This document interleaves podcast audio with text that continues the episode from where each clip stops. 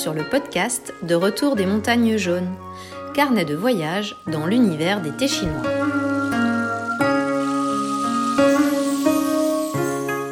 Un podcast dédié au thé, à sa culture et aux gens qui le produisent.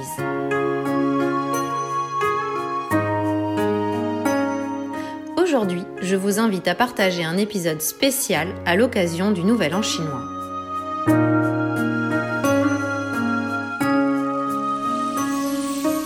Bonjour à tous, je suis très heureuse de vous retrouver dans ce 14e épisode de mon carnet de voyage.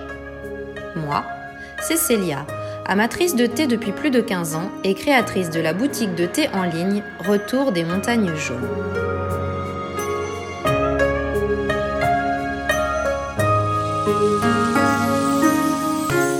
Avant de commencer notre voyage, préparons-nous une boisson chaude. J'ai envie de retrouver un des goûts typiques de la Chine pour moi, les fleurs de chrysanthème. Je me suis donc préparé une fleur de chrysanthème d'or dans une belle théière en verre. Fermez les yeux.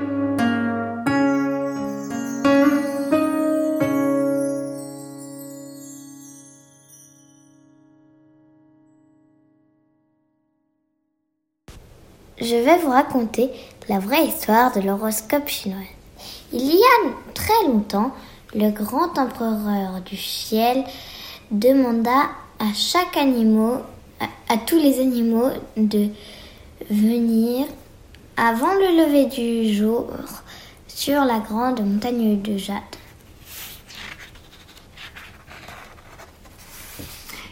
Et il y a un animal qui n'était pas très content. Qu'est-ce qui s'est passé?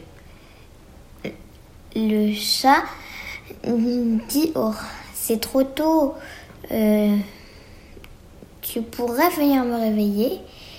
Le rat lui dit « Bien sûr !» Donc le rat promet au chat de venir le réveiller. Mais tous les animaux sont partis aller voir la grande empereur du ciel.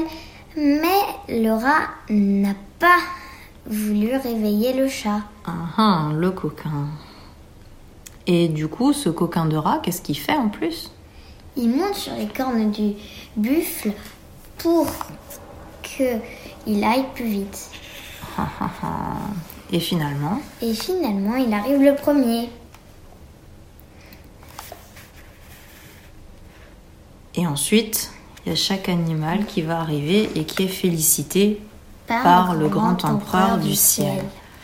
Et je crois que tu avais envie d'expliquer quelque chose que tu as appris en Chine. J'ai appris l'horoscope chinois en entier. Oui, tous les animaux. Oui, dans l'ordre. Quand? À la maternelle. Et qu'est-ce que vous faisiez? On a dû les apprendre par cœur. D'accord. Est-ce que tu t'en souviens? Oui. Tu peux nous les dire? Shu, niao, hu, tu, long, she, ma, yang, ho, ji, go, zhu. Et pour les gens qui ne comprennent pas le chinois, est-ce que tu peux nous donner le nom des animaux en français? Ça veut dire rat, buffle, tigre, lièvre, dragon, serpent, cheval, mouton, singe, coq, chien et cochon. Exactement. Et donc ça, c'est l'ordre d'arrivée dans lequel les animaux sont arrivés tout en haut de la montagne et sont allés rejoindre le grand empereur du ciel. Exactement. Et est-ce que tu sais quel signe tu es, toi? Moi, je suis lapin. Toi, tu es lapin. Et moi, tu sais? Maman, c'est rat. Ouais, exactement. Merci beaucoup pour ton histoire, Aliénor.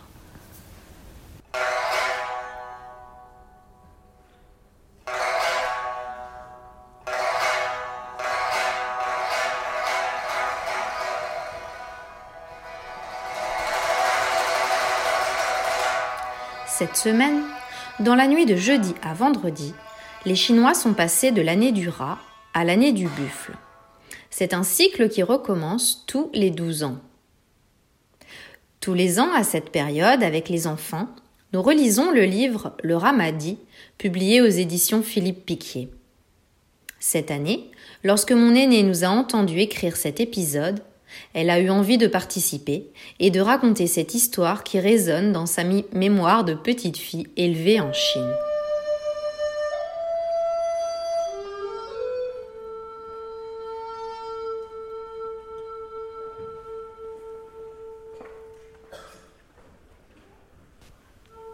À partir de la fête du Nouvel An, il y a en Chine 24 fêtes qui marquent les saisons des récoltes.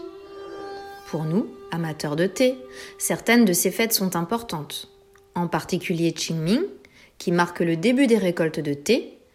2 semaines après, il y a Guyu, qui est censé les terminer.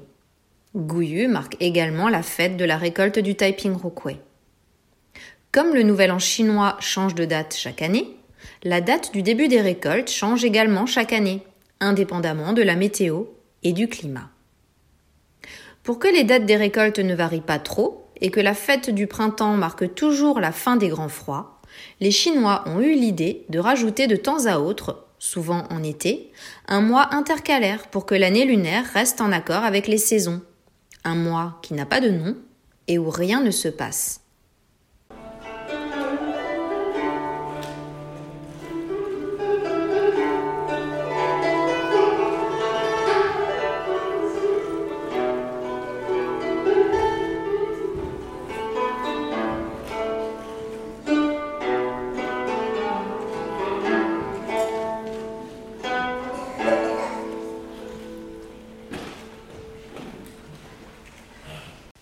Le Nouvel An chinois est une fête populaire et familiale qui dure 2 semaines. Elle commence avec la fête du printemps, Chunjie, et finit avec la fête des lanternes. C'est le moment fort de l'année pour les familles où tout le monde se retrouve. Depuis toujours, en Chine, il n'est pas rare que le père de famille parte au loin pour travailler pendant toute l'année. Parfois même, la mère part également travailler au loin et laisse ses enfants à leurs grands-parents. Pendant 1 an, la famille sera séparée. Et c'est au Nouvel An qu'ils ont enfin la chance de se retrouver. Un magnifique livre jeunesse que nous aimons beaucoup avec les enfants en parle avec beaucoup de douceur. Il s'agit de Réunis de Yu Li-Chiung et Zhu Chengliang aux éditions Hongfei.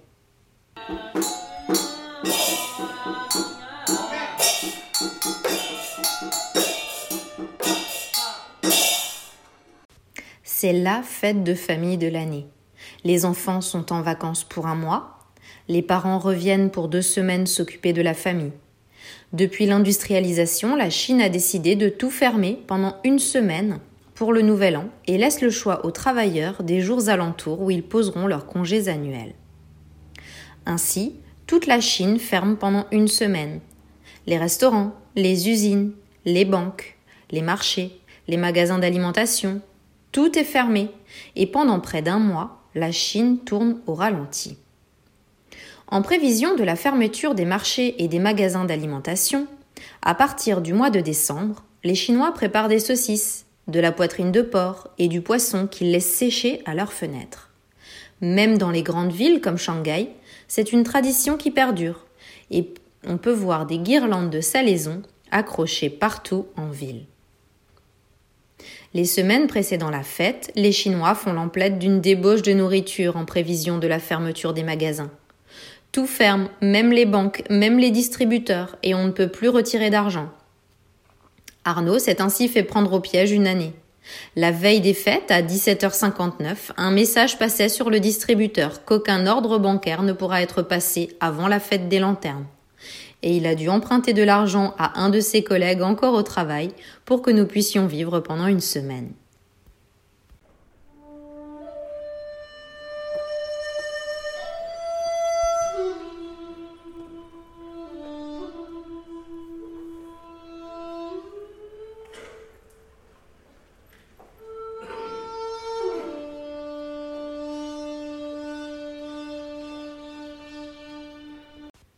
C'est aussi à ce moment que l'on accroche les chunlian, des banderoles rouges couvertes de poèmes annonçant l'arrivée du printemps et des beaux jours sur sa porte. Au milieu de la porte, une banderole particulière est accrochée. Au centre d'un carré est inscrit le signe fou, à l'envers, pour que la bonne fortune descende sur la famille. La nourriture a son importance, comme dans toutes les fêtes chinoises. On mange des jiaozi, sortes de raviolis à la viande ou aux légumes, le jour de Chunjie, et des tangyuan, des boules de riz gluant fourrées à la pâte de sésame noir cuit dans un bouillon, à la fête des lanternes. Chacun de ces mets représentant un lingot pour apporter la fortune aux parents partant travailler au loin. On mange aussi du poisson, censé apporter la chance sur la famille. Et les enfants reçoivent des cadeaux, traditionnellement une pièce d'argent, mais aujourd'hui le plus souvent une enveloppe rouge, le hongbao, avec des billets à l'intérieur. Pendant la semaine de fête, il y a une journée dédiée au ménage de la maison, une autre où il faut passer chez le coiffeur et prendre un bain. D'autres journées sont consacrées à la visite de la famille et des amis, ou à des visites au temple. La vie est très réglée et elle sert à renouer les liens familiaux qui peuvent s'être distendus. Il faut également éloigner les mauvais esprits en faisant le plus de bruit possible. Depuis plus d'un millénaire, tout le monde claque des tonnes de pétards pendant toute la nuit de la fête du printemps. Lors de notre première année en Chine, la nuit de la fête, des pétards ont explosé de 18h le soir à 6h du matin sans discontinuer, formant une espèce de roulement de tambour interminable. Le lendemain matin, et pour plusieurs semaines, les rues étaient rouges de papier explosif et un nuage de poudre calcinée flottait sur toute la ville. Malheureusement, en 2016, la ville de Shanghai a interdit l'usage de pétards dans la ville. Ce n'était pas comme chez nous pour des raisons de sécurité, mais pour réduire la pollution de l'air et des rues qui étaient générées par les pétards lors du Nouvel An et des différents événements en ville. L'année suivante, presque toutes les grandes villes ont adopté la même mesure. Et ce n'est plus que dans les campagnes que l'on peut encore profiter de cette tradition millénaire chinoise.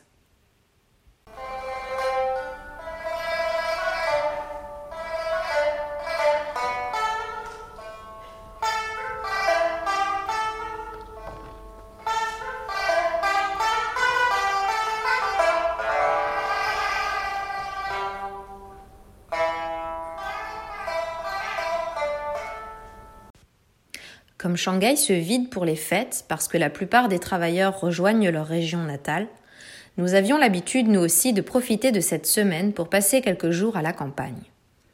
Nous avons ainsi continué à profiter de la joie de voir le regard de nos enfants s'illuminer en allumant feux de Bengale et lanternes chinoises. Mais dès la première année, nous avons bien senti la frustration chez nos amis de Shanghai de perdre ce pan de leur culture. Un peu comme si on nous enlevait notre sapin à Noël. La manière dont l'information de l'interdiction est passée dans toute la ville nous a impressionnés. Naïvement, avec ma déformation française, j'étais persuadée que cette loi resterait lettre morte, comme d'autres règlements à Shanghai. Pourtant, quelques semaines avant le Nouvel An chinois, tous les parents ont reçu une lettre via l'école des enfants. Pour nous, expats, cette lettre était même en anglais. Nous devions la signer en nous engageant à ne plus claquer aucun pétard. Les enfants ont eu des leçons sur le sujet et c'est eux qui avaient la charge d'éduquer leurs parents. Il s'est passé la même chose quelques années plus tard pour la mise en place du jour au lendemain du tri sélectif à Shanghai.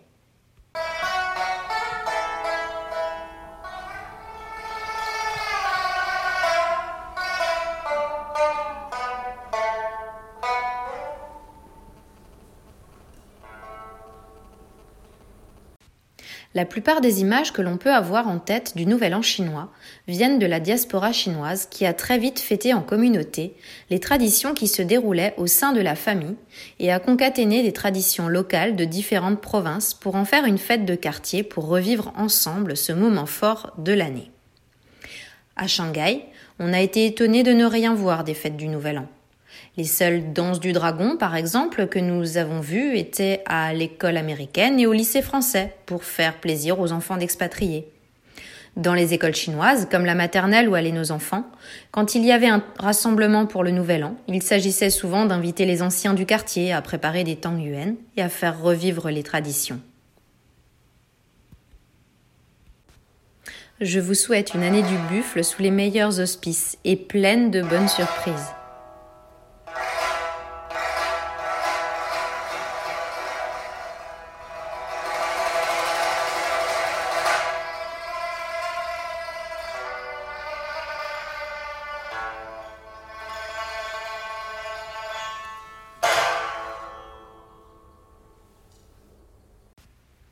Cet épisode spécial vous a-t-il plu ? J'espère vous trouver nombreux pour notre prochain épisode. Nous discuterons du cycle de vie de nos produits et de leurs emballages.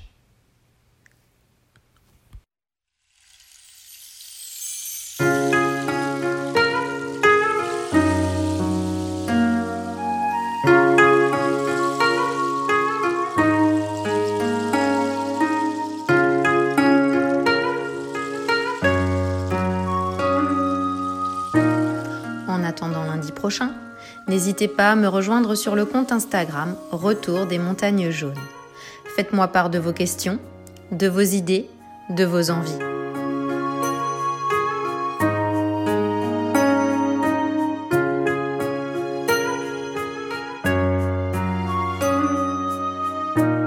Rejoignez-moi également sur le blog du podcast retourdesmontagnesjaunes.com/blog/podcast.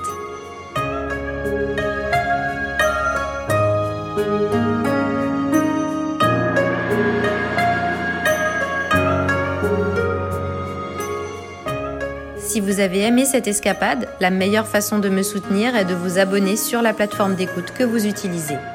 Si vous utilisez Apple Podcast, vous pouvez mettre 5 étoiles et un commentaire. Et si vous appréciez mon travail, n'hésitez pas à en parler autour de vous.